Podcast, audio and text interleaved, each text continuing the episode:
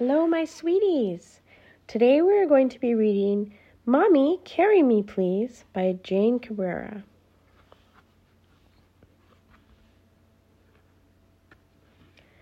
Mommy Hippo, carry me please on your back to keep me dry. Mommy Crocodile, carry me please on your teeth just for fun.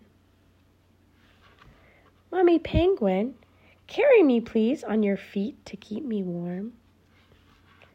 Mummy Lemur, carry me please next to your tummy all fluffy and cozy.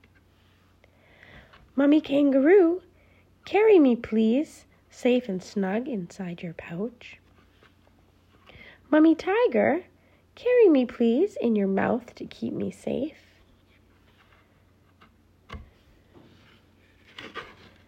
Mummy Monkey, carry me please on your tail as we play in the trees.